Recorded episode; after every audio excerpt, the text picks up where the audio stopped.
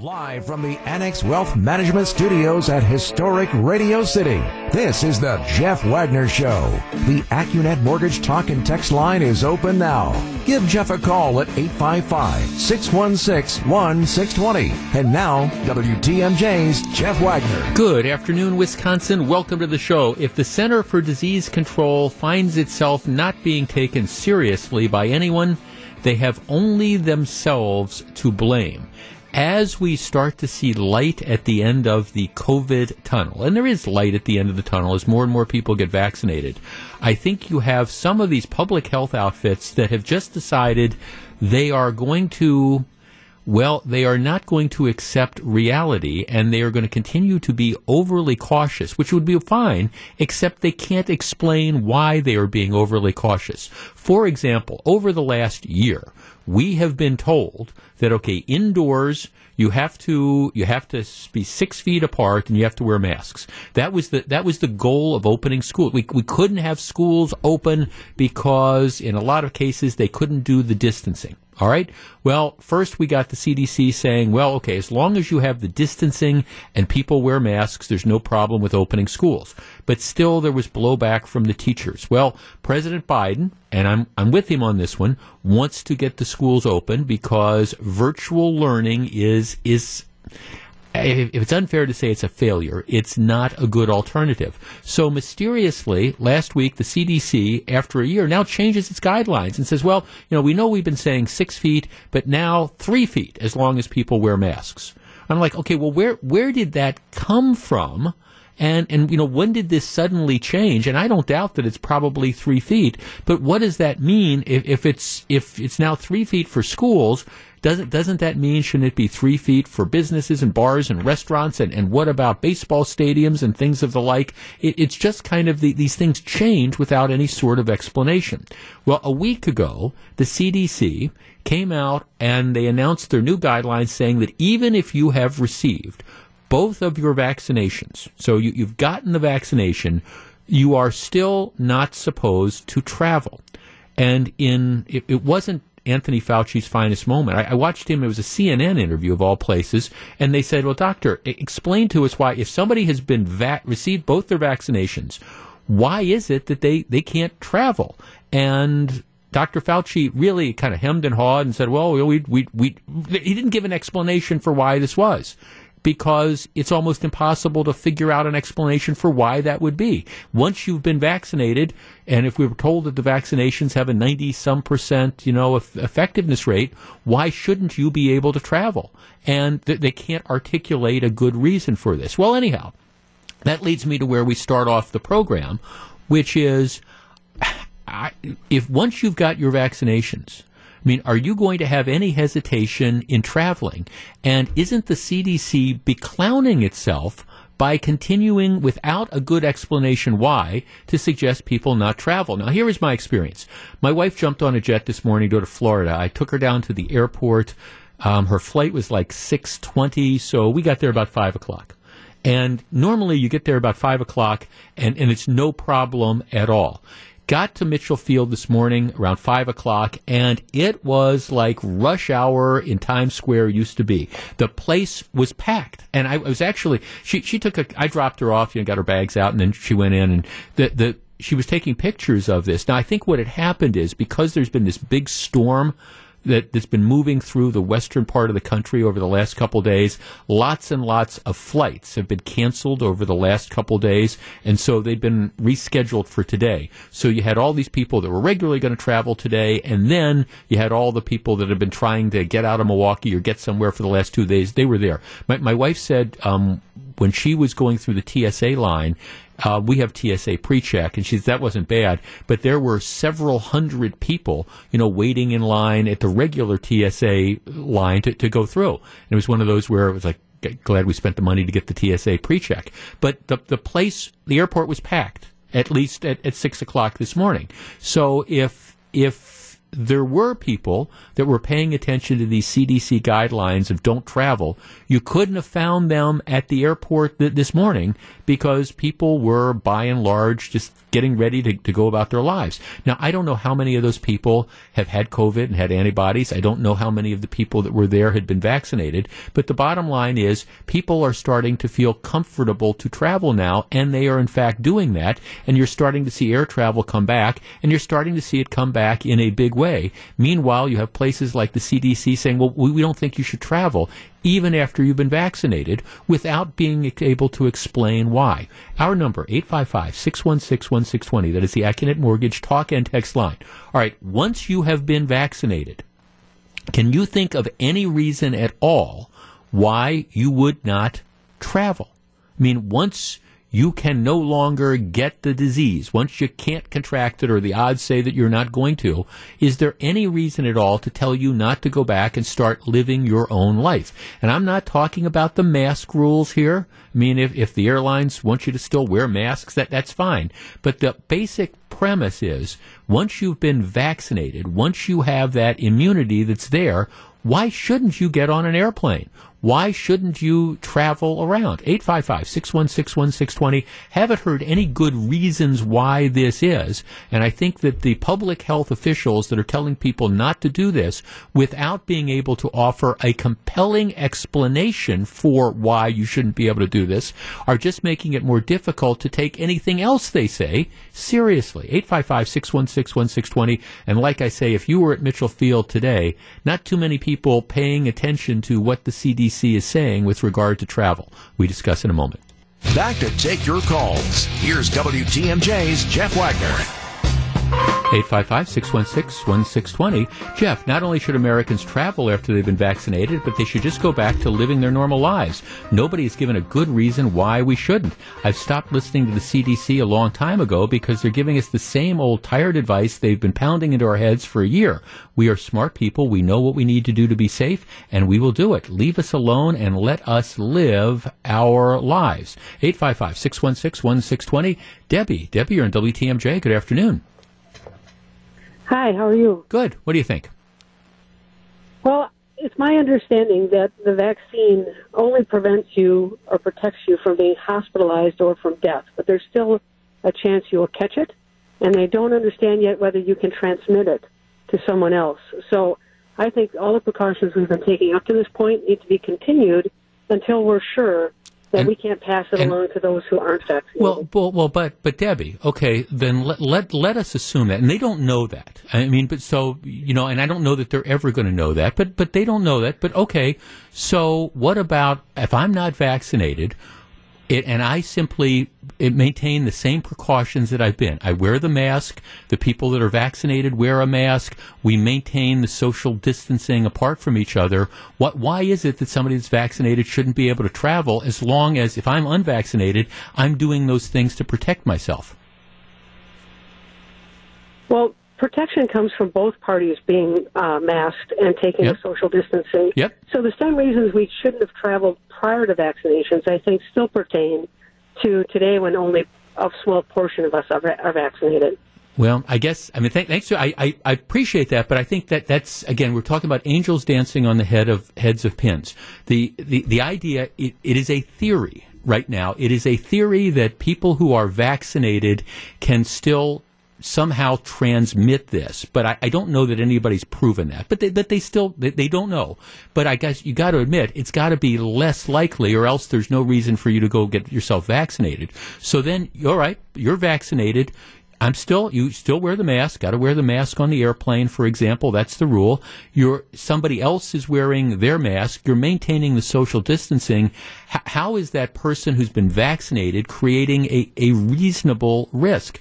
And unless the CDC can come up with empirical evidence that demonstrates that this is a problem, yeah, I think it's tough to take them seriously, especially since this guidance continues to change and change depending on the political winds. Like I say, we've been told for a year, you, and I, I'm not talking about the beginning where they said you don't need to wear masks. I appreciate the science changes, but suddenly we've been told for a year you've got to maintain six feet. Now it's like, well, regardless of whether you're vaccinated or not, you can be within three feet. It's this changing thing that I wonder, is it really about science Or is it more about, uh, again, the, the, po- the politics of this? Joe Biden wants to open up schools. I'm with Joe Biden on opening up schools. One of the reasons that you're getting pushback on that is they're saying, well, in some schools you can't have that separation. You can have the kids wearing masks, but you can't have them six feet apart. Now they might have to be three. So then the guidance mysteriously, well, we've now decided it's three feet. It's not six feet. Um, Jeff, could the reason that the CDC doesn't have a reason to limit travel be that the CDC would have to acknowledge that the shot doesn't actually work? No, I don't think so. I, I think it's the opposite. I think the shot does in fact work. And, and here, here to me is the problem. Matter of fact, we might talk about this a little bit later on. Now the big thing is we've got to get people vaccinated. And, and I don't disagree with that at all. And the spin that you're getting out in some of the mainstream media things, it's those, it's those evil and stupid Republicans who won't get vaccinated. That's, there's this big story in the New York Times today that pretty much says exactly that. This is this huge problem. And you got Fauci that's saying, well, I, I, I need Donald Trump to come because, you know, he, he needs, even though he's been vaccinated, he, he needs to call on his supporters to be vaccinated. We need this key. Well, okay, that, that's all well and good. But, but if at the same time you're going to say to people, we need you to get vaccinated, and then even once you are vaccinated, you know, even following all these other rules, we're still going to tell you don't travel or do things like that. The response is kind of like, well, why, why, why bother getting vaccinated in the first place if it's not going to significantly change the way that you're able to operate? And the idea that, well, even if you're vaccinated and it means that you're, you're not going to, you're not going to catch it, or the likelihood is that you're not going to catch it, maybe theoretically you could spread it, but they don't have any evidence that demonstrates that. I mean, no empirical sort of of evidence. Jeff, the CDC has lost credibility. I've gotten both shots and I'm being told to live with masking up, etc. There seems to be minimal or no incentive to get the shots. Um, yeah, I mean, see, that's that's it. They, well, the CDC says they don't have enough data to know if you can transmit the virus to others. Well, but they don't have evidence showing that the people who have been vaccinated have been transferring the virus to others. There, there's no data that suggests that. So that this idea that well, you can have it you can have the vaccine, so you're not going to get it, but you could still become part of a super spreader. Well, if that's the argument you're going to make, you darn sure should be able to document it and you know they they don't and by the way i'm not suggesting that you shouldn't you know follow these other sort of guidelines as well but from the perspective of somebody for example, and I've said this before, who's had COVID, haven't had my shots yet, my vaccinations yet, because I haven't been eligible. I'll get one as soon as I can. But I, have got COVID. I've, I've had COVID. I had the antibodies.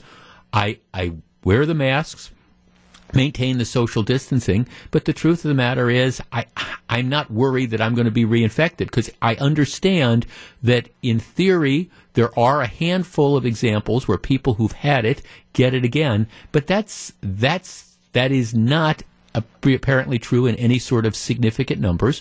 I feel comfortable going out while I'm administering and following all the other guidelines. And I do know that once I get the vaccines, I'm going to feel comfortable traveling. And I'm here to tell you there is this reality that's out there. Like I say, go to Mitchell today and you would have seen hundreds and hundreds or maybe more people all traveling, standing in lines next to each other, people wearing masks and things like that, going through the TSA line. They're not taking the CDC rules seriously. And maybe you can say, okay, these people are dumb because they're not doing it. Well, I think maybe it's because the CDC rules aren't keeping up with reality. And if you want to give people an incentive to go and get vaccinated, which I think is really good advice, well, maybe what you need to do is you need to give them that incentive more so than just, well, if everybody's been vaccinated, maybe by the 4th of July, you can gather together outside for a small barbecue with your, your family. I mean, that's, you know, that's just it. Jeff, there's a preliminary study out of Israel states that vaccinated individuals are not likely to pass on COVID to you know unvaccinated individuals. Um, yes, Jeff, I'm 64, had COVID in November, no symptoms. I've been traveling since July. I'm going to California in April, South Carolina the beginning of May, and then riding my motorcycle to Florida the end of May. I have no concerns about traveling. Jeff, did your caller want to stay home forever? I'm guessing the rest of us are going to be out there um, wanting to keep the um, the economy going. Jeff, I think the variants are an issue now, even for fully vaccinated individuals. Okay, I'm I'm sorry. I, I, right now, there, there's no evidence that says that these things aren't that the, the vaccines we're getting right now, there's no evidence that says that they're not good for the variants. But my God, if that's going to be the case, there are all these variants out there. Are we now going to be told, no, we have to lock down for the next three years because you keep getting all these different variants that are there? Sorry, people just aren't going to put up with this. And if the CDC is and look here's what's going to happen we you know this at some point in time they're going to say okay these travel restrictions well well never mind just like they did with the 6 feet versus 3 feet never mind you know that they're going to come to that conclusion, but I think a lot of people are way ahead of them on this point. And if you want Exhibit A, like I say, look at what happened at Mitchell Field today. Look at all these airports across the country that are starting to come back. And the more and more people get vaccinated, I think the more and more people are going to start living their lives normally unless the CDC and Anthony Fauci and some of these other public health experts can come up with a really, really good reason backed by empirical evidence as to why they shouldn't. Jeff Wagner on WTMJ.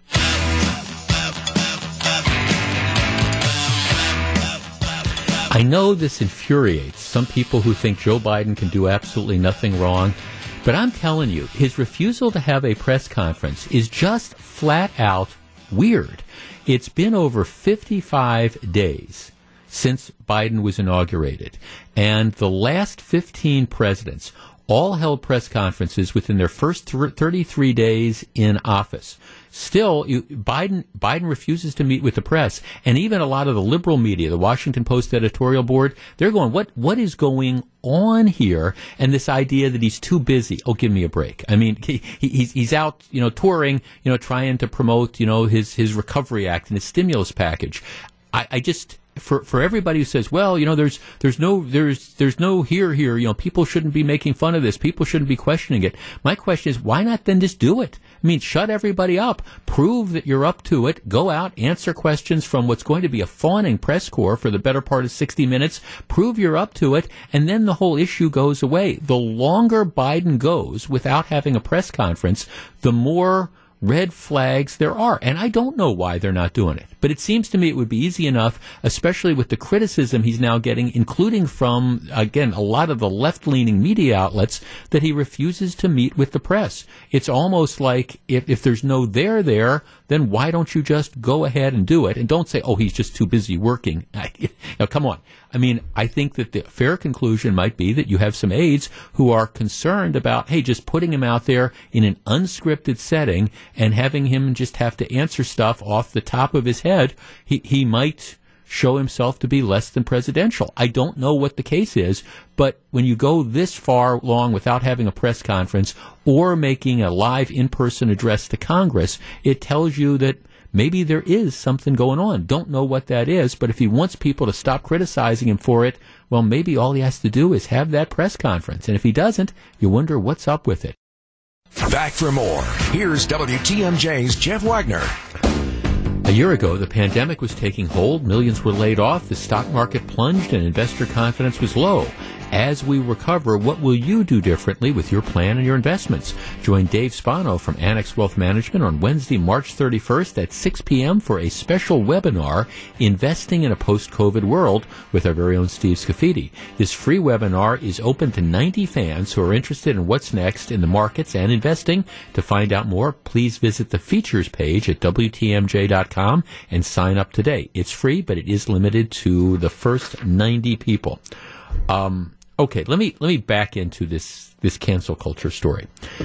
I, uh, I, I, I was streaming Netflix, and there's there's a sh- there's a series on Netflix that I find to be absolutely riveting. It's called Last Chance U, and what it does, the first four seasons or five seasons, whatever, however many there were, the first four or five seasons, focused on junior a junior college football program across the country. And I mean, the junior college programs, what happens is you have they, they, they're, they're sort of last chances for kids. You have these kids who are are good athletes but for whatever reason, maybe they couldn't get the grades, maybe they had disciplinary problems, maybe they just again something had come up or, or whatever they, they, they couldn't get a division one scholarship and of course if you can't get a division one scholarship in football that means you're probably you know, you're, you, any chance you have of playing in the NFL is out the window. So the first couple seasons of this focused on these, these junior college football programs, and they'd pick these personalities, and, and you'd show, you really got to see how, how tough this was because, you know, junior college football, it, it's just, it's, it's a, a, completely different world, and the kids don't have scholarships, and and it was kind of interesting because it focuses on these kids who are you know trying to make it with their dreams, but again, there, there's issues with a lot of the kids, etc. All right, so the first couple seasons did football. Over the weekend, I think they dropped the new season of Last Chance U, but this year instead of doing the football teams, they, they did a basketball team, and they're focusing on a junior college program. And this is last year. It's the it's I, haven't seen all the episodes. I think I'm at the last one now, but it, it's focusing on East LA Junior College, which and this was so it would have been that started the, the season started in the fall of 2019 into 2020, and and I think I think what happens is at the very end the season gets canceled because of COVID. So, but but it, it's the season that they play through that, and it focuses on the, these basketball players um, who. In one case, there's a kid who went to Penn State and then you know, got into drug problems and crime problems, and he ended up losing his scholarship. In other cases, there's kids who, you know, hope to play Division One basketball, but again, it, it's grades or it's whatever, and, and they're they're there at this community college trying to, you know, get noticed by you know, Division One coaches and, and get in. And it's it's it's just a fascinating program, and it's incredibly well done. And I, I admit, to me, it's it's kind of like popcorn. I'll sit there and I think there's seven or eight episodes this year. And I, I mean, I'll, I'll, watch three or four at a, at a time. It's just it's enthralling to watch these, and and the coach is an incredible personality who's you know trying to deal with all the, these kids who have these issues and all. And the team is really really good, and he's trying to like keep everybody together. And you've got the kids that are complaining about you know why should be playing in front of him and all that. So it, it's really good. But but here's what has really struck me: this junior college team. Um, there's there's one white kid on the team. All, all, the rest are, are, are black players. And the one thing that I admit to being sort of shocked by is the fact that, that the, the use of the N word. If I were to count, my guess is during a, a one hour episode of this, you would hear the N word used a hundred times. And I'm, I'm, not exaggerating because they're, they're just, all the kids are mic'd up and they're playing basketball and they're, they're using that word back and forth, talking to each other. And it, it's just, it's, I guess I still find it jarring, but it's almost like my my gosh, if we're talking about, and I understand it's different if a black person says that to a black another black person as opposed to a white person using it, but it, it's almost like it's it's just you know, if back in the '60s, if you would say, "Hey, man," well, instead of saying "Hey, man," th- these these players they're they're using the N word back and forth, and it's just kind of this accepted thing. And I remember just watching it, going, "Wow!" And and my guess is maybe that's just what people of that, that age or in athletics are, are doing. But it, it's kind of it's sort of jarring that it, it's so normalized, including the fact that the coach is using that phrase and the assistant coaches are using that phrase. You know, it's just it, it's kind of jarring to me. Now I give that as the backdrop because the use of that word had the potential to to cancel the career of an up and coming country star. Now, we talked about this a couple weeks ago. The guy's name is Morgan Wallen. And you might remember this a couple months ago. He's and, and Wallen, my sense is he's kind of a punk, and he's coming home one night after a night of, of drinking to his Nashville home. His neighbor has a, a, a camera that, that's kind of uh, focused on, on the street in, and at, at at Wallen's house. And so Wallen comes in. It's it's late at night, and he's clearly been drinking, and he's been dropped off by some of his other friends. And you know, Wallen yells out and uses that word, you know, and says, "Hey, take care of." This guy, he's blank, and, and then we go on from, from there.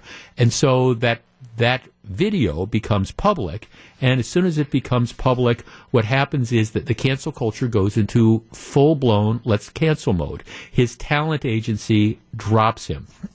country music stations all across the country say we're, we're not going to play his his records anymore.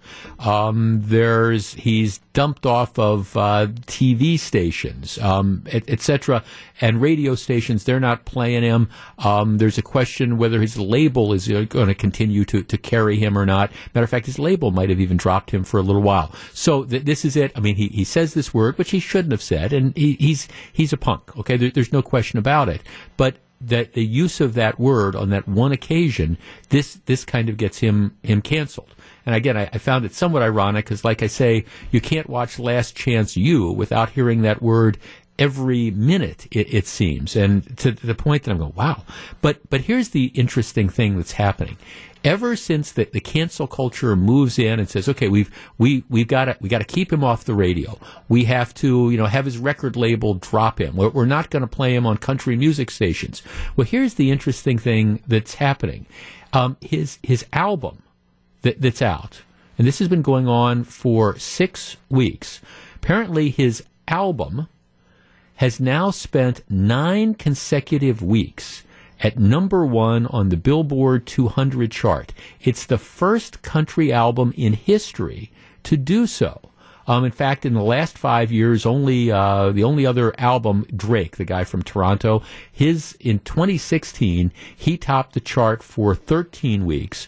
Um, but the album has sold 2.25 million album units overall, which includes streaming and 201,000 pure album sales. So what what's happening is despite the fact that it's got all this attention, etc. Six weeks after this happened, the album still is number one. People are still downloading it. People are still listening to it. And in part because of demand, what's happening is country music stations are again, are starting to gradually play the guy's songs. So he's on the way back. But in this case, part of the reason why he's on the way back is he apologized for what he said said he needs to do better, and that, that's clearly correct. He apologized, but at the same time, let's face it, if the fans had abandoned him, I think it's pretty clear that he would have well, he, he, would have probably just been relegated to the musical dustbin of history. What's happening though is the fans are voting with their pocketbooks and they're they're streaming the music. They're downloading the albums. They're listening to the guy six weeks on the, the at the top of, of the charts. Our number, 855-616-1620. That's the Accunet Mortgage talk and text line. All right. I, I, guess I'm looking at this and I'm saying, all right, what we're seeing in the real world is, is, is blowback not because anybody thinks that use of that word by him that night was correct. At least I hope nobody thinks that. But more importantly, because I think there's a lot of people out there, especially the guy's fans, who say this, this is an overreaction. The fact that the guy used this term, which is no excuse for doing that, but the idea that, you know, we're, we're, we're going to drop him from the radio and that his record label is going to cancel him and all these things, I think people are starting to fight back against the cancel culture. And this is one of those examples. People saying, look, if we like this guy and we like his music, we're, we're going to continue to support him and to heck with what political correctness is. 855-616-1620. That's the Accunet Mortgage talk and text line.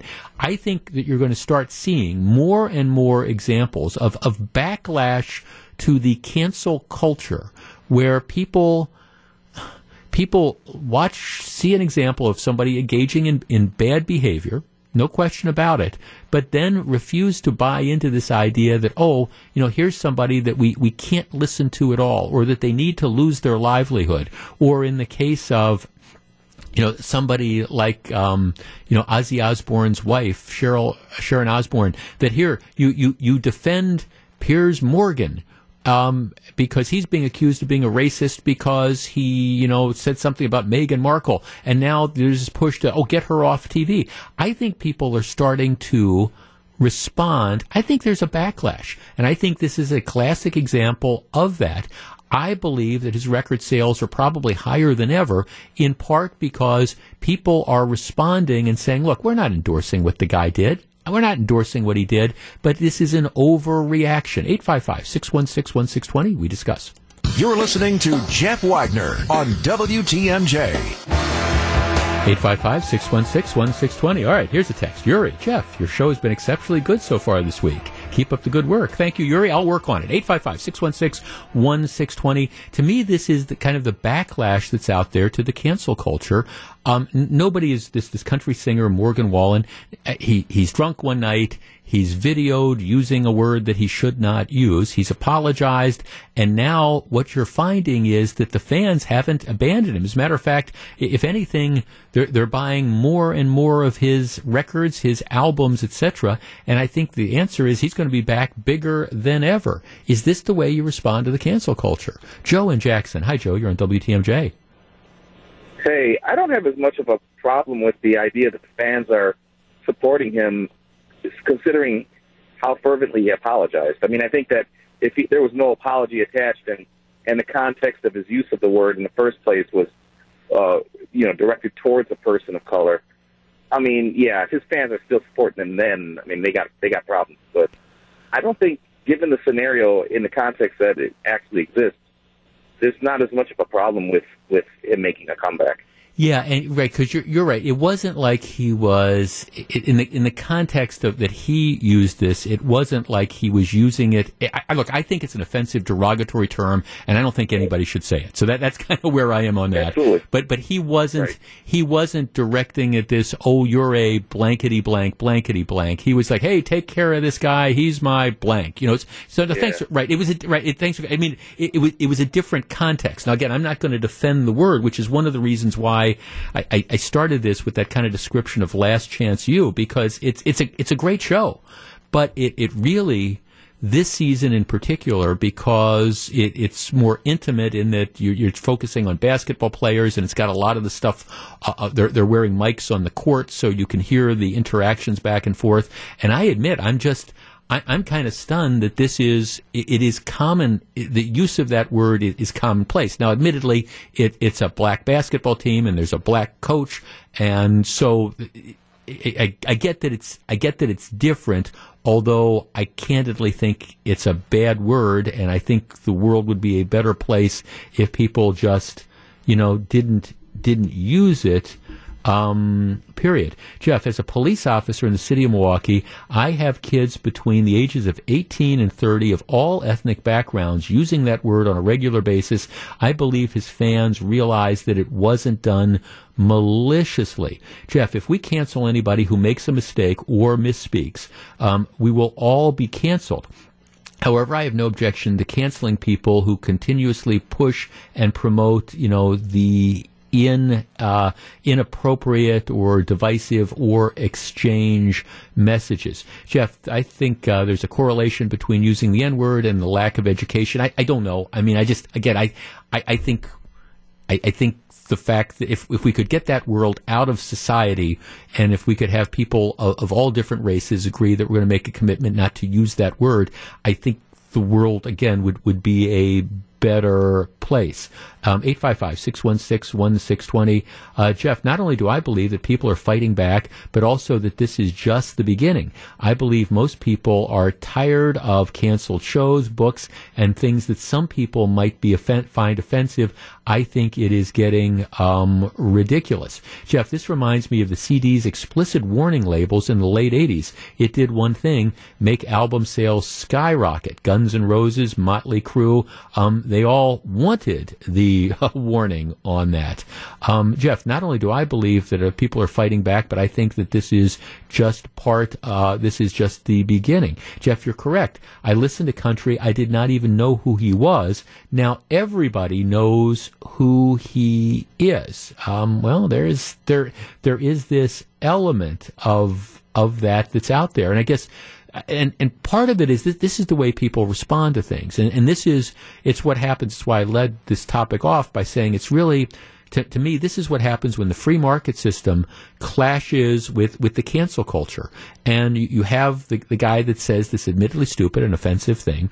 He apologizes for it, but that's not good enough. The, the requirement is, okay, we've got to punish him. We've got to take him off the radio. We've got to drop, or, or his talent agent has to drop him. We have to, like, uh, cancel his, his bookings because he, he can't be doing that. The record label has to drop him. We can't put the guy on TV.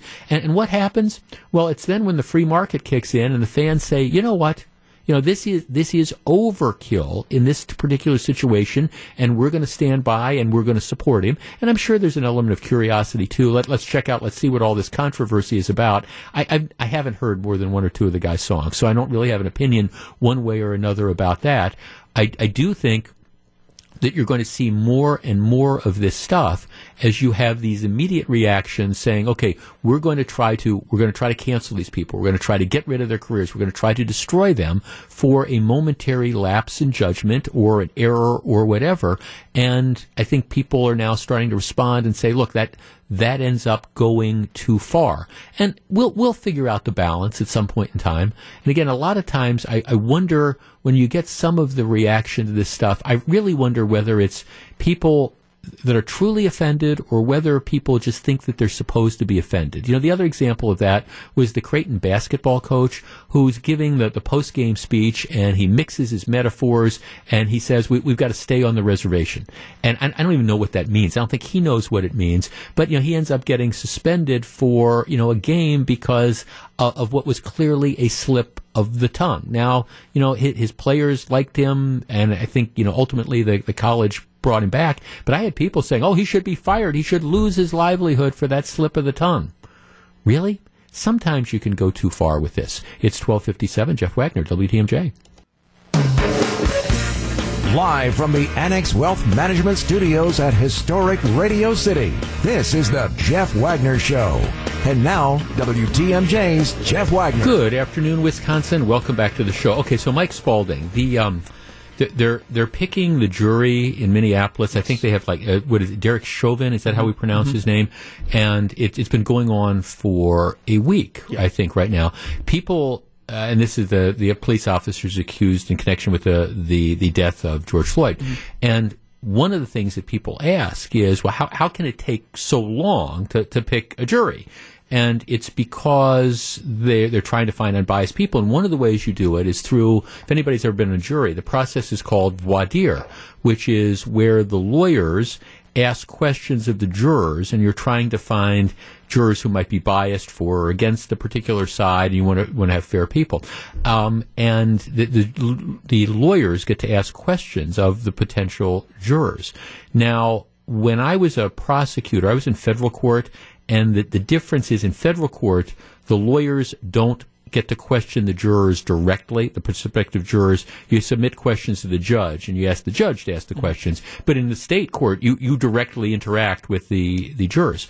The question that I always wanted to have asked of a potential juror was, because you, would ask them about their work things and habits, and do you believe somebody just because they're a police officer, etc. The one that I always found to be the most interesting was, do you have any bumper stickers on your car? And if so, what are they? Really? Oh, I, I, because it's fascinating. Because you you would you would find out. It, it, was just it was an amazing question because you you you really if you really want to find out somebody's and I, I, say biases, and I don't mean that necessarily a bad way, or in a discriminatory way. It's just if you want to find out, you know, what where people are at in their life and what they think of. Well, yes, I have a, I, I love the NRA, or I have, you know, no justice, no peace on my bumper, whatever th- those things are. And I thought it was just incredibly telling, and I'd always want to know that question because you'd find out, you'd go boy, that's not how I read this particular juror that they've got this bumper sticker or, or that bumper sticker on.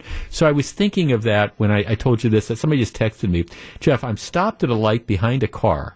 The car has two bumper stickers. One says free Steven Avery, one says free Brendan Dassey on the back of it. And I, and I remember thinking, and then the note goes on to say, I guess, uh, you know, rape and torture and burning a body isn't offensive to some people. But I am thinking, who's driving around with a free Steven Avery bumper sticker on their car? And do you try and scrape it off before you sell it?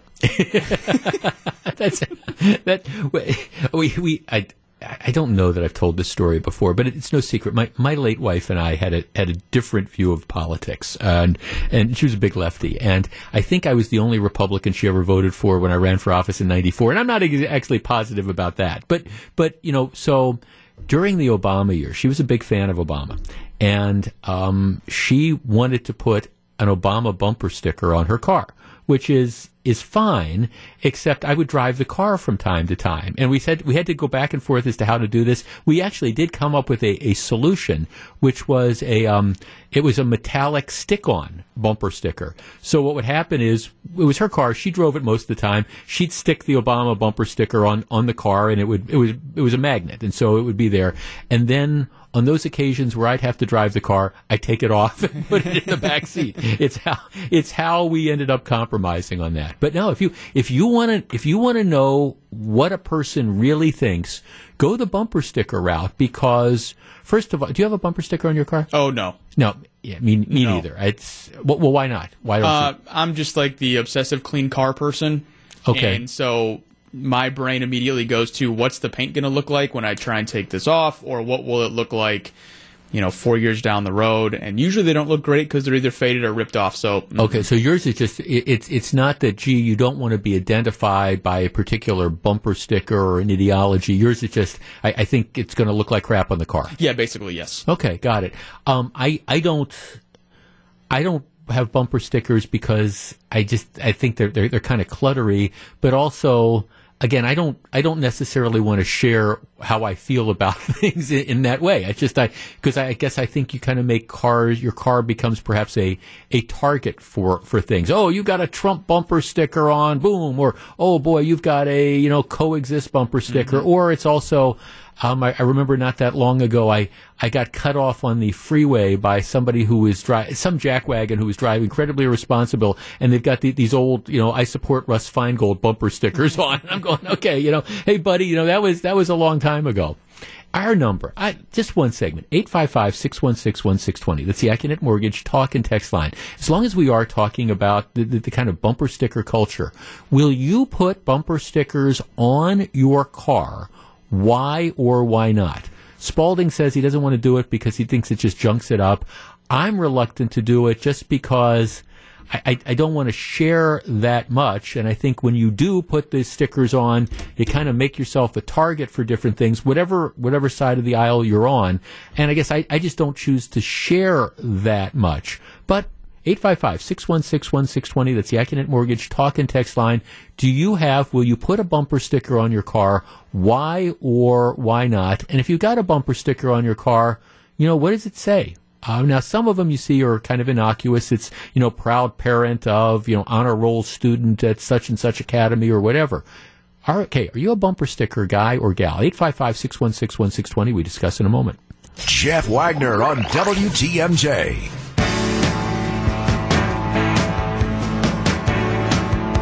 855-616-1620. If you're just wondering what got started, I got a text from somebody in a different context saying they were behind a car that had a bumper sticker that said free Steven Avery, free Brendan Dassey. And I'm thinking, who puts these bumper stickers on the car? But it led to the larger discussion of who puts bumper stickers on their car nowadays anyways. Um, like, like I say, Mike Spalding doesn't do it because he thinks it devalues the car. I don't do it because I, I don't generally like the looks of the things, but more importantly, I, I don't necessarily want to share like the, those different views. If I, I wouldn't put a political bumper sticker on my car anymore, just because I think it makes the car a, a target for somebody who disagrees to, to want to single it out. 855-616-1620. Matt in Milwaukee. Matt, you're on WTMJ. Hey, good afternoon. What do you think? I have I have two bumper stickers on my car. One is a Green Bay Packers bumper sticker, which I will gladly display till I die. Right. And the second one is for a uh, musician who I think deserves support. He's an independent musician, uh, but I agree with you. I would never put a political bumper sticker. I think you, like you said, run the risk of somebody putting a brick through your window these days. Yeah, just just uh, right, just because they, they disagree with the things like that. No, thanks, Rick. I appreciate it. Thanks, uh, um, Bob in Waukesha. Bob, you're on WTMJ. Hello. Good afternoon, Jeff. How are you? I'm well, thank you. What do you think? Good. Yeah, for the same reasons uh, that uh, that your cohort there Right. related, I'm pretty uh, pretty conscientious about my vehicle, but but I have reverted to clings, window clings, Okay. and Sure. and I have some of some of those honor flight Vietnam veteran thin blue line. Right. Right. So if if, if you're going to do that with the window clings, though, in general, it's going to be a patriotic thing, like Vietnam veterans, something like that, honor flight, something that's that you would hope isn't very controversial. Now, thin blue line maybe might be controversial in some signs signals, but but in general, pardon me. I, I, and the clings immediately come off. You right. swap them from vehicle to vehicle. Right. Yeah. Like I say, that that's why when we that that's how we were able to reach an accord on the um, on on the Obama sticker. It was like, okay, well, you want to have the Obama sticker on your car, hon? That that's fine, but just I'll I'll take it off and put it in the back seat. I'm not going to throw it away. That's fine. But when I'm driving it, it'll be a different perspective. Um, eight five five six one six um, one six twenty. Jeff, I have two kids in college. We have two window stickers, one for each of their universities. It is easy to take off. Jeff, I have a couple Brewers decals, but that's it. My set was my son, my husband, has several Wisconsin sports locos de- decals and also an Apple one. Jeff, I'm with you. Um, no politics at all. I have a green buck sticker on my yellow Jeep Wrangler. No one here in Dallas can figure it out. People know I'm from Wisconsin. They ask me because they wonder if I'm a deer hunter, which of course I'm not. I've got the bucks thing and they think I'm a deer hunter. Jeff, I don't put bumper stickers on my car. It makes it look junky. I also admit that when I see some stickers, I um, I judge the driver. I do judge the driver based on the bumper sticker. Jeff, I agree. Political and religious bumper stickers can be divisive and can put a target on your vehicle. I'm all for the types of bumper stickers that support a local cause, whether it be a charity, a sports team, a proud parent, etc. Things that are less controversial while still being positive. Jeff, um, I'm in EMS. My bumper sticker says I um, Narcaned your honor student. I thought it was funny until um, it became true. I think this is sad. Jeff, I have two bumper stickers on my car. They are there so I can differentiate my gray Honda Odyssey van from the 75 other gray Honda Odyssey minivans in the elementary school parking lot. It's an alumni sticker from my college and Lego minifigure stick family. No political stuff on my car. You know, it, it is interesting with all the all the different like SUVs or the minivans that are out there that are, are ubiquitous. The question is, how do you differentiate the vehicles? And one of the things that I, I used to do was, you know, I mean, I, I and I think technically you weren't supposed to do this, but I'd I'd like hang like a like a, a set of like beads or something or around the rearview mirror, just simply so you could say, oh, that's that's my car as opposed to somebody else. Jeff, I'm a car guy. I have never seen a bumper sticker that looks good on a car, and I'm with you. I'd rather not outwardly express my opinions like that. Jeff, how about the guy driving a Ford F 150 with a sticker of Calvin from the Calvin and Hobbes cartoons peeing on a Chevy? Well, it, I, have seen those. At, at, least, at least you kind of smile about about those. Um, but at the same time, I'm. I don't think I want my wife to come back from vacation and to see that sticker on the cars. Um, Jeff, I have no stickers, but I do have brewer license plates. Well, nothing wrong with that. I don't have any on my everyday car. However, my old Wrangler has just one. They're lying. That's what it says. If people ask me who they are, I am sad that they vote. So it's just kind of like one of those things. What exactly is that? Um, 855 616 1620. John in Whitewater. John, you're on WTMJ. Hi, thanks for taking my call. Hi, John. I agree with you. Uh, you know, if I put a bumper sticker on my car and somebody disagrees with it, well, they'd feel entitled to vandalize my car. You are right, or at least be perhaps motivated to to vandalize your car. How that guy voted for Trump, that guy voted for Obama, that guy voted for Biden. You know, that person voted for Ron Johnson. Whatever. You know, it, it it's. I mean, we're, we're so tribal nowadays, and, and people are so upset with each other that yeah, you you're you're just you're like putting a target on your back by putting that bumper sticker on your car. Right if I did have a bumper sticker on my car, it would be Tommy Bartlett Water Ski Show. there you go. Thanks for the call. Right, something that that, and of course, the, the, the Tommy Bartlett Water Ski Show in the Dells is no more either. But uh, again, just disappointing. Um, Jeff, I'm not that passionate about things that I will put a sticker on my vehicle, and I don't like the way that bumper stickers look. Jeff, I've just got beer stickers on the back of my car.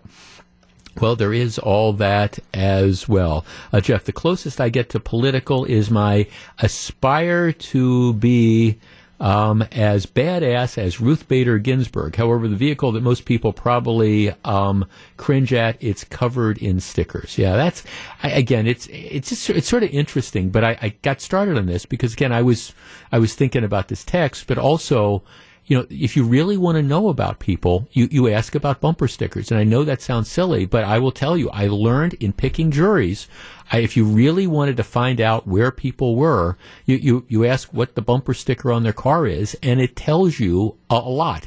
I think it should be, I think it should be a question that every lawyer, lawyer asks a potential juror because sometimes you'll be surprised at the answers you get. Back with more in just a minute. Welcome back to Jeff Wagner on WTMJ. It, these are just a couple local examples of why why we get we have to get back to normal sooner rather than later. We've been telling you about this all day.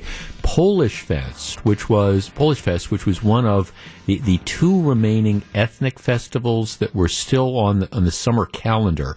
Uh, Polish Fest was supposed to be in in June the 11th through the 13th, and then Irish Fest in August. Festa Italiana, German Fest is already canceled. Pride Fest is canceled as well. Polish Fest announced today that they're they're they're canceling 2021, simply saying that even though it's March, you got to make all these preparations, and they don't know what the world's going to look like in June. So this is now the second year in a row that Polish Fest is going to be canceled. And again, it's it's it's an unfortunate thing. You understand why people are, are doing it because you know who knows what the world is going to look like in 90 days, and in the city of Milwaukee, who who knows what the rules are going to be. Some people say, well, go ahead and have the festival and and do it so, so go ahead and have it, but so if they limit the capacity to 25% of the grounds, who cares? Well, the organizers care because there's a certain amount of fixed expenses that they have. And you, in, for all these festivals, you need a critical mass of people. You need X number of people to make to make it worthwhile for the vendors, um, to pay the bands, all those sorts of things. And if you're operating under the assumption that, gee, well, maybe we can have 100% of capacity, but if we're only going to, maybe it'll be 25%, maybe it'll be 50%, who, who knows what we're going to be able to do, you really, you can't plan and you can't figure out budgets because you don't want to go ahead and just do something and then all of a sudden you know you're swimming in red ink. Speaking of red ink, um, Summerfest, which of course canceled, had to cancel last year. And, and I'm, I'm just a huge fan of, of Summerfest, and I think the Summerfest board does a great job. I think Don Smiley does a great job. Milwaukee World Festival Inc., which is the group that oversees Summerfest, um, just announced that last year the organization lost 8.1 million before depreciation and then 17.4 million after depreciation. Um, revenue for 2020 was 384. The audit showed support and revenue for 2020 was $384,000, which was less than 1% of the 29. Uh, wow. The 2019 amount of revenue and support, $48 million Last year, support and revenue $384,000. Wow. Wow. Summerfest, of course, has kicked back the dates from late June and early July. They're going to try to do it this year, three weekends, September 2nd to the 4th, 9th to the 11th, and the 16th to the 18th. I, I cannot tell you how much I hope that they are able to pull this off. Again, the, the problem that Summerfest has is you need a critical mass for everybody that says, "Oh, let's just, you know, let let's what's the big deal? Let's operate." If you're used to say, "Okay, we're going to have 800,000 people," oh, let's just limit the capacity to 400,000. Well, that's all well and good, but you're not going to have enough money to pay the bands. You're not going to be able to attract the fees you need from the vendors because the fees you charge the vendors are based on, you know, what the attendance is going to be. And if you're used to saying, okay, here, you know, we, we want you to, you know, we, we want you to have your hot dog stand here. And, you know, based on projections, we think you're going to be able to, you know, you're going to have 2,000 people that walk past your hot dog stand in any given 15 minute period. But all of a sudden, well, gee, we're operating with limited capacity. You're only going to have a thousand people op- walk past your hot dog stand. Well, the guy that runs the hot dog stand says, that's fine, but I'm not paying anywhere near as much money, um, for the smaller crowd. So it's, It's the ongoing problems of the pandemic, and it's one of the reasons why the, the more people get vaccinated, the quicker I think we need to get back to normal. And by that I mean if we're going to have these restrictions that are put in place, I think that uh, they have to be explained clearly why, okay, for example, people who've been vaccinated just can't go out and, and interact with groups. And, and they, they got to figure that out pretty quickly. Okay, let us completely and totally switch gears. I, I call this topic it's not my money. Why should I care? Now, we've just seen, and I've talked about this on the program before, we've just seen a, a massive return to the Great Society. I mean, this is, you know, we, we you know, Tommy Thompson, and, and Bill Clinton, Republican and Democrat, in the 90s, you know, they, they made their, their bones by saying, okay, we're going to end welfare as we know it. We're going to get people back to work. We're going to try to eliminate the dole. And they, they really worked to reverse about 30 years of, of policies that said, hey, we're going to let people be on welfare from cradle to grave, et cetera, et cetera we're, we're moving in the opposite direction now. I mean, under the guise of COVID stimulus, what we see is massive changes where without work requirements, people with kids are going to get thousands and thousands of, of dollars. Not going to have to do anything, not going to be controls over how you spend it. And that's something that Democrats want to make permanent. They believe that, okay, remember when Bill Clinton ran and said the era of big government is over? Well, now we're, we're going back and the, the sentiment is the era of big government is back. And, and, and that's the idea. I see all these different polls that are out there saying, well, these Republicans who oppose the stimulus bill, they might be in trouble in two years because the stimulus bill is very, very popular with people. To which I say, of course it's popular with people because it's giving people free money. I mean, who, I mean, look, if the government is going to say to me, hey, Jeff, you know, on, on Tuesday, we're going to put 1400 bucks in your checking account. We're going to put 1400 bucks in your wife's checking account. And if you've got two minor kids, we're going to put another, you know, $2,800 in your checking account. We're just going to give you this money. Well, of course it's going to be popular. I mean, everybody wants to get quote unquote free money, right? The problem is there, there's no such thing as free money, and that that has to be paid for. Now, the stimulus bill is being paid for by by borrowing. We're essentially going into debt. So your the, the check that you're getting in your in your account, your kids, your grandkids are going to be paying for that. All right, so that's that's that. But that's not where the Biden administration wants to stop. The Biden administration is planning another massive round of of spending, social programs, infrastructure programs, all these things.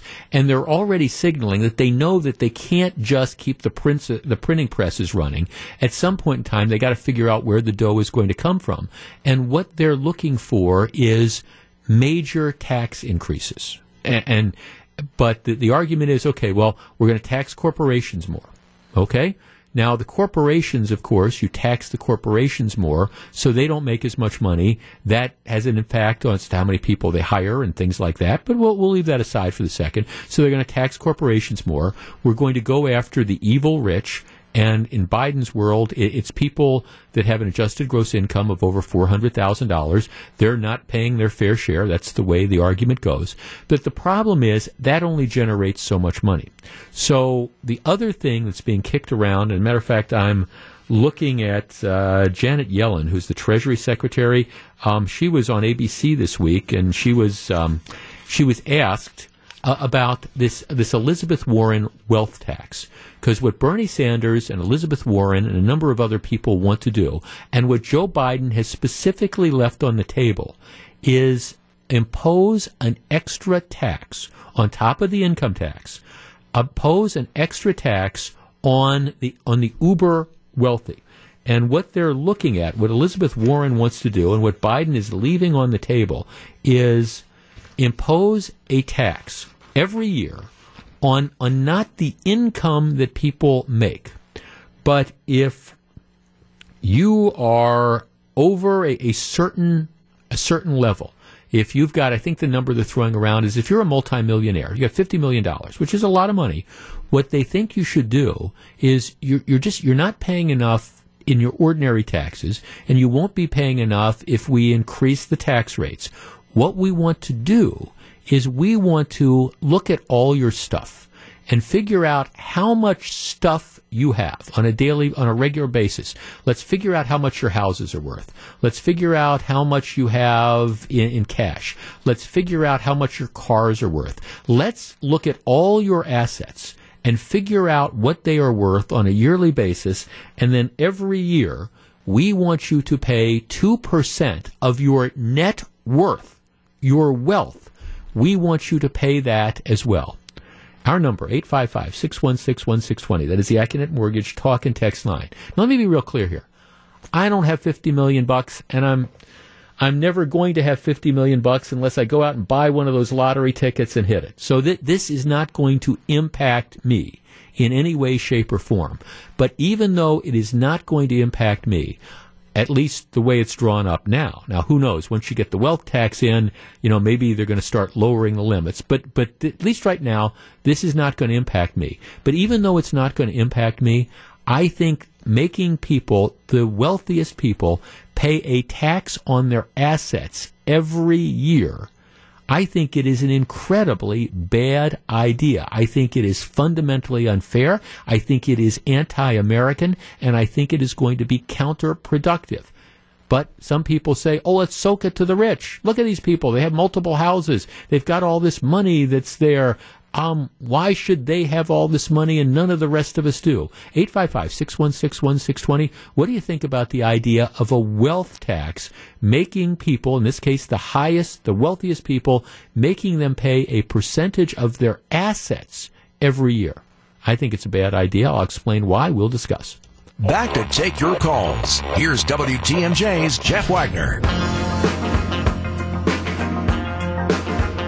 855-616-1620. That's the Accunet Mortgage Talk and Text line. Okay, there's no question that Biden is going to propose raising tax rates on on people with incomes over four hundred thousand dollars and corporations. I, I, think that's pretty much a given. Whether it passes or not, I don't know. But but the big money that's out there is this idea of a wealth tax that Biden hasn't called for, but hasn't ruled out. But the people like Bernie Sanders and Elizabeth Warren are pushing it.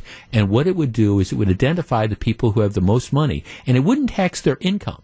It would tax their assets. So anybody over a certain level um, in addition to your income tax, they would you would have to every year calculate how much your stuff is worth, and then pay a two percent two percent of what that stuff is worth. Um, could potentially generate a ton of money. At the same time, it it, it um, well, it, it, might not be as successful as people think. Okay, let's start with Steve in Chicago. Steve, you're in WTMJ. Yeah, thank you very much for taking my sure. call. You know, here's the reason why this proposal is floating around, okay? Since the inception of the federal income tax laws, people, the investing class, which are the people who would be affected by this 2%, they are literally free of paying any taxes during the lifetime of their investment as it grows, okay? You, you invest $100,000 in a business, and over the next 40 years, it becomes worth 40 or $50 million. You know, bully to them there is not a penny that's taxed during that period of time. And then when it's sold, it's sold at the capital gain, it's taxed at the capital gain rate of no more than 20%. And in many industries, there's no capital gain rate. Okay. Well, well wait, but let, let's stop there. When, when they take the money out, okay, you're, you're so let, let's say I start a business and my, my business is growing. I'm taking money out of my business every year, for example, to, to pay my salary and stuff. And when I take that money out, I'm paying taxes on that, right? But that's a fraction. That's a oh. fraction. the people who the people who accumulate great wealth in America don't accumulate it by getting a, a, a salary because income is taxed at a high rate. Yeah. Okay. It, it's the non-taxed accumulation of value over the decades, as compared to a waiter, a waitress, someone, a, a school teacher, someone on the factory floor. Every year, they have 15, 20, 25% of their money taken from every year. If that was not taken out of their paycheck, they'd retire as multimillionaires. And that's hmm. the, that's the structural inequity in our tax system. So, do you think that high earners don't pay taxes now? Let, let's take the let's take the, the business owner, the guy that, that had that better mousetrap, has started the business, and now has hundreds and hundreds of people that work for him, or has purchased all these different fast food restaurants and things like that. Do you think he, he's not paying taxes somehow? He's not paying. He is not paying taxes on the increasing value of his assets. Well, right, He's but he, not. yeah, but he's paying taxes on the he's paying tax on the money that that's, that he's he's living on, and he's drawing from that. Trust me, I know a lot of wealthy people, and they pay taxes through the boat. Pardon me. Uh, but, no, no, but relative to their wealth, their tax rate is far less than a waiter or a waitress or a working class person. Y- yes, that, thanks. No, I themselves- no, I get it. Relative, right? Relative to the, the, the wealth that they may in fact then pass on. I, I mean, I understand that, but it's not like they're not paying taxes. I mean, they're they're taking because because again, what what happens is that that that business, for example, they're they're taking income from it to live and to buy their their homes and things like that, and they're they're paying taxes on that, and they're paying a lot of taxes on that, and they're using that increased value in the company to go and, and hire people who are in fact working. And I guess, see, I just think that's one of these big myths out there that people who are wealthy, uh, you know, aren't aren't paying taxes and aren't paying a lot of taxes because they they just flat out do. More importantly, what I think is going to happen. First of all, I I said earlier I think it's un-American. Part of it is because it is double taxation. I mean, right now, so you if, if I if, I make I don't know hundred thousand dollars. So you make hundred thousand dollars, you pay tax on that hundred thousand dollars. If I then take it and invest it or or use it to buy a house, for example, I mean I've already paid tax on that hundred thousand dollars. Well, why should every year? Why should I have to pay tax again on the value of the house? I'm being taxed doubly. I'm taxed when I buy the thing, and then I'm being taxed uh, again every year. Moreover, I mean, what, what, let's be realistic. First of all, how do you assess this, and and what in fact is going to happen? See, I always say elections have consequences, and they do. Elections have consequences, and what happens is, you know, one party gets into power and they have a different approach. All right. Well, well, economic actions have have consequences as well. One of the things that you've been seeing go on in this country over the course of the last several years has been corporations that are moving from the United States to other countries. Um, Ireland, for example, what was it? Uh, Johnson Controls that moved their corporate headquarters. You know, it, they became an Irish-based company. Why? Because the, the tax climate was so much more favorable. If you don't think that people who are wealthy aren't going to suddenly start to say, okay, that this is fine. If the government is going to start taxing our assets, not not just the income we make, but that every year they're going to expect me to figure out how much all my stuff is worth and, and then pay a tax on it, you're going to see a huge migration of wealth to other countries that just don't approach it that way. Um, Jeff, I agree with you. I think it's anti-American. Um, all right, Jeff, I have a question for you though. How do you propose we minimize the gap between first-class citizens and lower-class citizens? The reason the lower class, and they're talking about economic class, I'm sure. The reason the lower economic class thinks this is a good idea because the pandemic has shown how powerful the rich are, and they've raked in millions during the pandemic, while many Americans are being displaced, losing their jobs. Is there even a way to minimize the gap? Well, the, the way you minimize the gap is by, I, I think, enabling and emboldening people to better themselves. And I guess I, I see part of this thing is I can't tell you.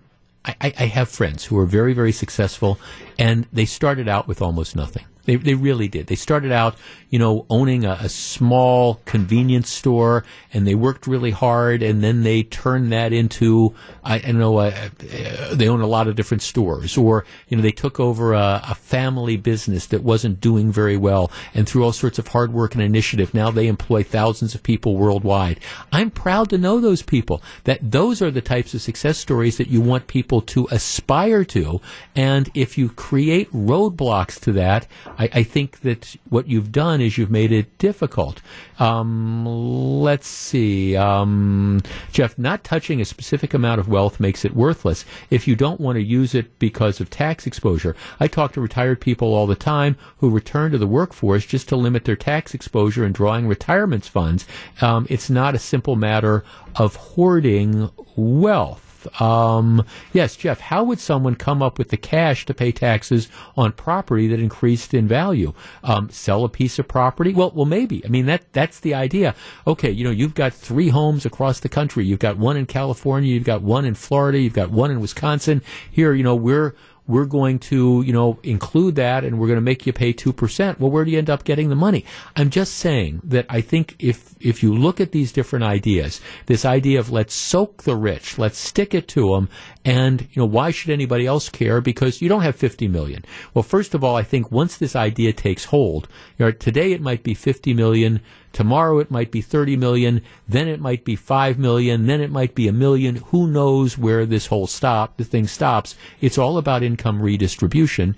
And I think you got to be really careful going down that route. All right. Let's take a break back with much more in just a couple minutes. This is Jeff Wagner. Live from the Annex Wealth Management Studios at historic Radio City, this is the Jeff Wagner Show. And now, WTMJ's Jeff Wagner. So, Melissa, today we have a particularly engaged audience. Lots of phone calls uh, and smartphone calls. By the way, agree with me or disagree with me. I mean, smart phone calls and the text line has just been exploding again with a lot of particularly, I think, intelligent comments. Again, agree or disagree. But w- earlier on today, I was talking about bumper stickers, and I was saying that one of, when I was a lawyer, one of the questions you always wanted to ask potential jurors is, "Do you have a bumper sticker, and what does it say?" Because you learn a lot about you. You, you know, it, it's something that tells you a lot about somebody that you might not otherwise, you know, pick up. You, you have a bumper sticker I on your do, car, You know, strangely enough, I don't like bumper stickers. but I don't have one. Oh, you don't have yeah, one, yeah. I have no bumper stickers. I do have a decal of my alma mater on the back Okay. window, but it's not the, it. it's, not the thing with Calvin and the little Calvin from the Calvin and No. Hobbes, Hobbes cartoon peeing on something. No, okay, no. nothing like that. No, I, yeah, you got a good point though. Point there. Well, you've learned, it's but- all out there. But but but anyhow, what, I, what was kind of funny is we we talked about that, and so now people are texting me pictures of their, their cars with their bumper stickers and Mhm. stuff. And there's some pretty creative ones. One, my favorite one that's come in so far is um, the the bumper sticker. Okay, well, this, this is the, the thing. Jeff, I know it's a little late, but I had to wait to get home to get the photo to you. um, my son surprised me by putting this on my old truck. I a number of years ago. It always makes me smile, and I even replace the truck bed, but keep the gate in order to keep the sticker. So it's on like the gate for the truck bed uh-huh. and stuff. Okay, so this is what the bumper sticker says. I have to edit this a little bit, but the bumper sticker says "proud parent." You know, because everybody drives around with a proud, proud parent, parent, of yes, a you know yeah. of a honor graduate. It says "proud parent of a great kid." Now this is the kid that put it on the guy on Dad's bumper sticker. Yeah, I'm waiting for it. Proud parent of a great kid who is sometimes a butthead. But and that's okay. Although it doesn't say butthead, it Yeah, uses yeah, another word that something I choose to write. You know that I choose not to say on Oh, the that's radio. funny. Proud parent of a great kid who is sometimes a butthead, and that's okay. You know, Yeah. the kid puts it on as a parent's thing, and it's, it's all right. I, That's cute. I, it is kind of cute. So Do know, you keep- have any uh, bumper stickers? no, I was telling the story earlier. My my late wife and I had different views on politics, and on her car she had an Obama sticker, Yeah. and she just said a great pleasure that I would occasionally drive her car, driving with the Obama bumper sticker.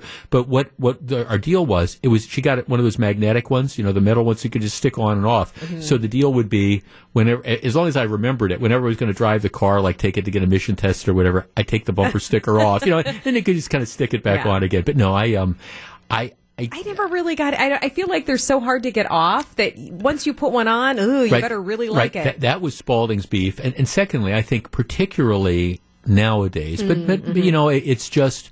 Now I understand there's stuff that's that's benign. I closed Wolski's Right, or right, things yeah, like that, but th- these ones where you you know express to the world your opinion, it, it's just people are, are just so crazy about this stuff nowadays. It's just it's an invitation to Yeah. here come key my car or something like Some that. Some of them are pretty clever. I, I would. Oh, yeah. I would say I don't mind reading them. I think I usually get a good chuckle if I'm, you know, at a stoplight or something. But, Right. um, but yeah, I don't have one. Yeah, me neither. But anyhow, that proud parent of a great kid who is sometimes a butthead, although it doesn't say butthead, but that's okay. All right, there's a really interesting story in the Business Journal today. We're going to talk about this, and then then I'm going to segue before the Brewers game. I do, I do want to talk about the controversy in involving Ron Johnson, who certainly seems to find himself in more of his share of controversies. But there, it's it's interesting. It's in the Business Journal today. Our, our partners, um, TV news. Now, I am a news junkie. I, I, I am, and I tend to. I, I do watch like local news broadcasts. Um, I, I, I watch local news broadcasts. I mean, what typically happens, for example, is when when we're eating at home, we, we tend to eat around five thirty, and that's it. And we'll and so that means I'll, I'll catch uh, my wife in particular likes the ABC News broadcast. So, you know, with David Muir, she likes that. And so, you know, we'll, we'll, catch maybe, you know, part of that and part of the local news beforehand or part of the local news afterwards. I, I don't watch the news at 10 o'clock that much, but I, I mean, I, I, get a lot of it through, again, the, you know, the different web sources and things like that. But anyhow, um, here, here's the headline in the Business Journal. Channel 12 was the most watched Milwaukee TV newscast during the key February period because they do what they call sweeps where advertising rates are set. And, and um, this information, interestingly, and perhaps not to any surprise, Channel 12 apparently gave this information to the Business Journal. The other TV stations haven't commented on it. The most popular local newscast in Milwaukee is on ABC affiliate Channel 12 at 5 p.m. weekdays. Um, as the station posted an across the board ratings win for the local newscast. Channel 12, all right, so they top the ratings for three local newscasts when the most viewers are tuned in 5 p.m., 6 p.m., and 10 p.m. And then number four, I think, was the Channel 6 News at 9 when it's, not up against, um, you know, it's not up against other newscasts. But here's, here's what I think is the interesting aspect of this story. And it what leads to what I want to talk to you about. Okay, Channel 12, which, which ranked number one across the newscasts, it achieved this by essentially keeping the same audience as it had a year earlier, while all its other competitors declined. So, in other words, it, it held steady. Channel 12 held steady, didn't lose viewers, and all of the other stations dropped. Um, apparently, I mean, this is the way the story. Overall, the combined audience for six key news time slots for all the stations in Milwaukee, that would be five, six, and 10, um, all declined by 16%, or nearly 117,000 households. Um, from February 20 to February 21. The fall, uh, six key news times. So 6 a.m., 4 p.m., 5 p.m., 6 p.m., 9 p.m., 10 p.m. The smaller audience was spread across all the local newscasts. For all the, all the different people watching, ratings declined by 16% or nearly 117,000 households from February of 20 to February of 2021. So the numbers went down. Channel 12 maintained number one, but they didn't grow their audience. They just held what they had everybody else lost viewers. Our number is 855-616-1620. That's the Accunet Mortgage talk and text line. All right, what what's what's going on? I mean, is on, on the one hand, I mean, you have okay, I mean February to February. Now, February of 2020 was just before, you know, the, the, COVID sort of shutdowns. Now, February 2021 is just out of the, of the COVID shutdowns. I mean, what's going on? Have people, are people burned out on news? Is it because the election cycle was just so relentless and, and people, cause I, I mean, look, I, I, I talk to I talk to people. People who are fans who say, Jeff, we're you know we have to tell you, we, we just had to dial out during the election season for a little while because we just you know we, we just we could kind of we had kind of had it. So is it the election season that drove viewers away and that people haven't come back yet? Is it COVID? Or is it just less interest in local news? 855 616 1620. That's the Accunet Mortgage talk and text line. I have a couple theories, including I, I think some of it is COVID related. I think whether it's radio listening or whether it's watching TV news, stuff ends up being a habit. And I think one of the things that's happened with COVID is people have, have gotten out of their normal habits. Maybe it was you're used to getting up at six o'clock in the morning. You know, you're used to getting out of bed and you turn on the TV and you're watching one of the local newscasts while you're, you know, getting ready and getting dressed and brushing your teeth and having your coffee and your cereal. But now that you're working at home, you, you don't you, your, your pattern is different. You're you're not necessarily getting up at six o'clock in the morning. Maybe you get to sleep later. Maybe it's the whole thing of, gee, I, I used to do what you were talking about, Jeff. We we I'd come home from work on a on a particular time, and you know we, we'd have dinner at the same time every day, and we'd have the TV on in the background, and, and now we're not doing that anymore. 855-616-1620. That's the Accunet Mortgage talk and text line. I think this drop off is less because people aren't interested in the news, maybe a little bit turned off with all the politics and the election stuff, but I think it, it's more just an effect of how COVID is changing people's lives, and in this case, changing people's viewing habits. 855 616 1620. What do you think? Are you watching as much TV news as you used to? Why or why not? Welcome back to Jeff Wagner on WTMJ. Hey, if you're just tuning in, I, I, find this really interesting. The Business Journal just did a story on, on TV ratings, the uh, local news, and the February sweeps. And, and, Channel 12 did the best, but they did the best by, by holding the audience they had from a year ago. All the other stations dropped, and I think that the number of viewers was down like 16% what what's going on now i tend to think that people still want to see news i just think part of it is that covid has thrown off viewing patterns uh, that that people may, maybe you'd watch the 6 a.m. news when you're getting up and getting ready for work, but you know you're you're not getting up at six o'clock any anymore. Maybe it was you were used to turning on the the five o'clock news, you know, when you come home from work or the six o'clock news. But now, okay, it's, it's different because maybe you're stopping working at 4.30 and eating earlier. 855-616-1620. I think it's more likely temporary, but I could be wrong. Let's start with Mike on the Northwest side. Hi, Mike. Hi, good afternoon, Jeff. Do I think? don't watch news as much as I used to, and the reason is because it's it's all COVID stuff. It's like ninety percent of it's COVID, and you hear it once, you don't have to hear it uh, ten times a day or whatever. You get more news uh, on the bar that's scrolling along the bottom there than you get from the people talking on the news. Yeah. Well, there there is. I, I mean, I think, as a matter of fact, I'm getting a lot of texts that make that point that uh, for a lot of people, if if they want the news, it's kind of like the problem that newspapers have. If they want the news, they want it on their own timetable. You know, if you're if you've got a couple minutes, you've gotten off of work at 4:30. I mean, you, and you can go onto your websites, you can see whatever you want. You don't want to have to wait till 5:30 or 6 or 10 o'clock or or whatever. You want it when you want it, and now you can get it 24 seven. Well, yeah, but the other thing is they're just over overdoing the COVID thing Yeah, and uh, no. not talking No. about anything else. No, no. Thanks for calling. Matter of fact, that, that that's the other common sentiment that people are are are COVID.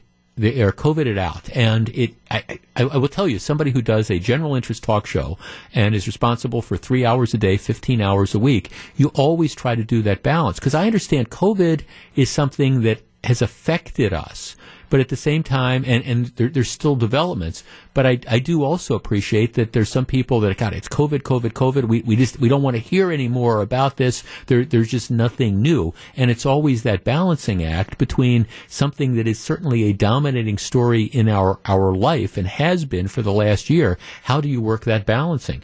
Let's talk to um, Bob in Brookfield. Bob, you're on WTMJ. Hi, Jeff. Thanks for taking the call. Sure. What do you think? Uh, stopped watching Channel 4 TMJ News, and this is from like a second or third generation that's watched it.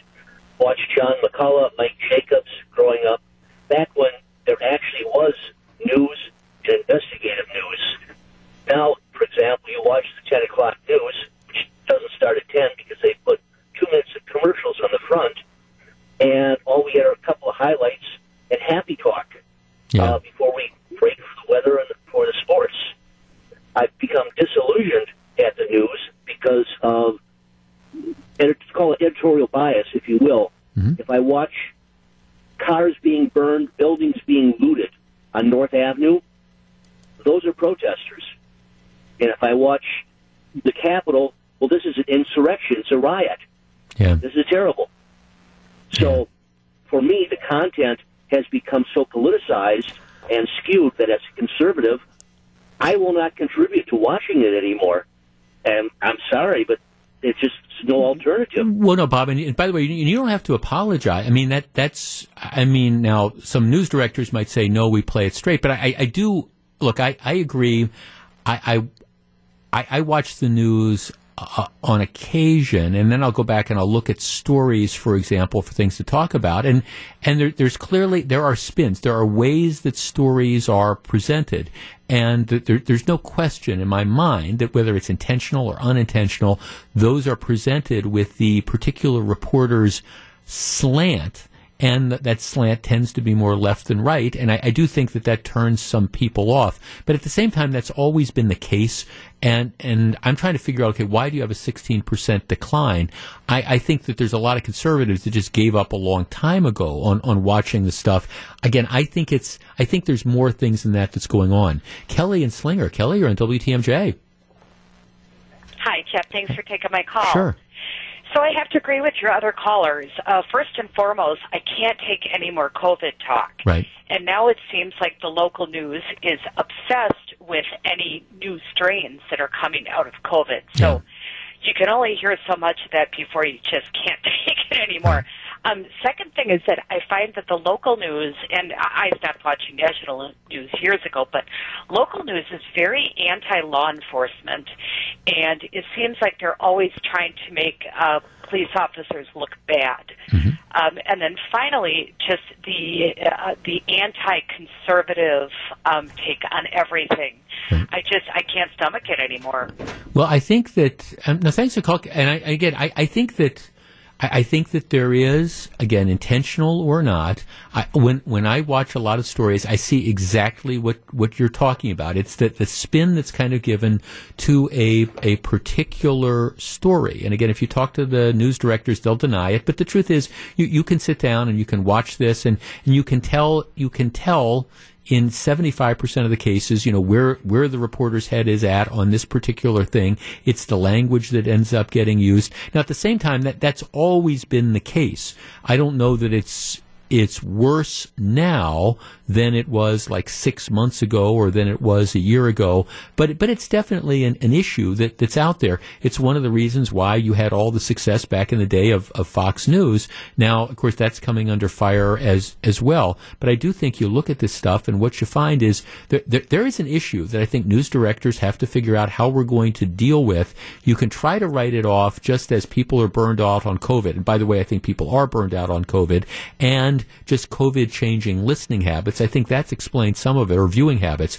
But I, I think you're, you're going to watch this, and um, if the audience is still declining a year from now, for example, across all these different metrics, it's really kind of a cause for alarm.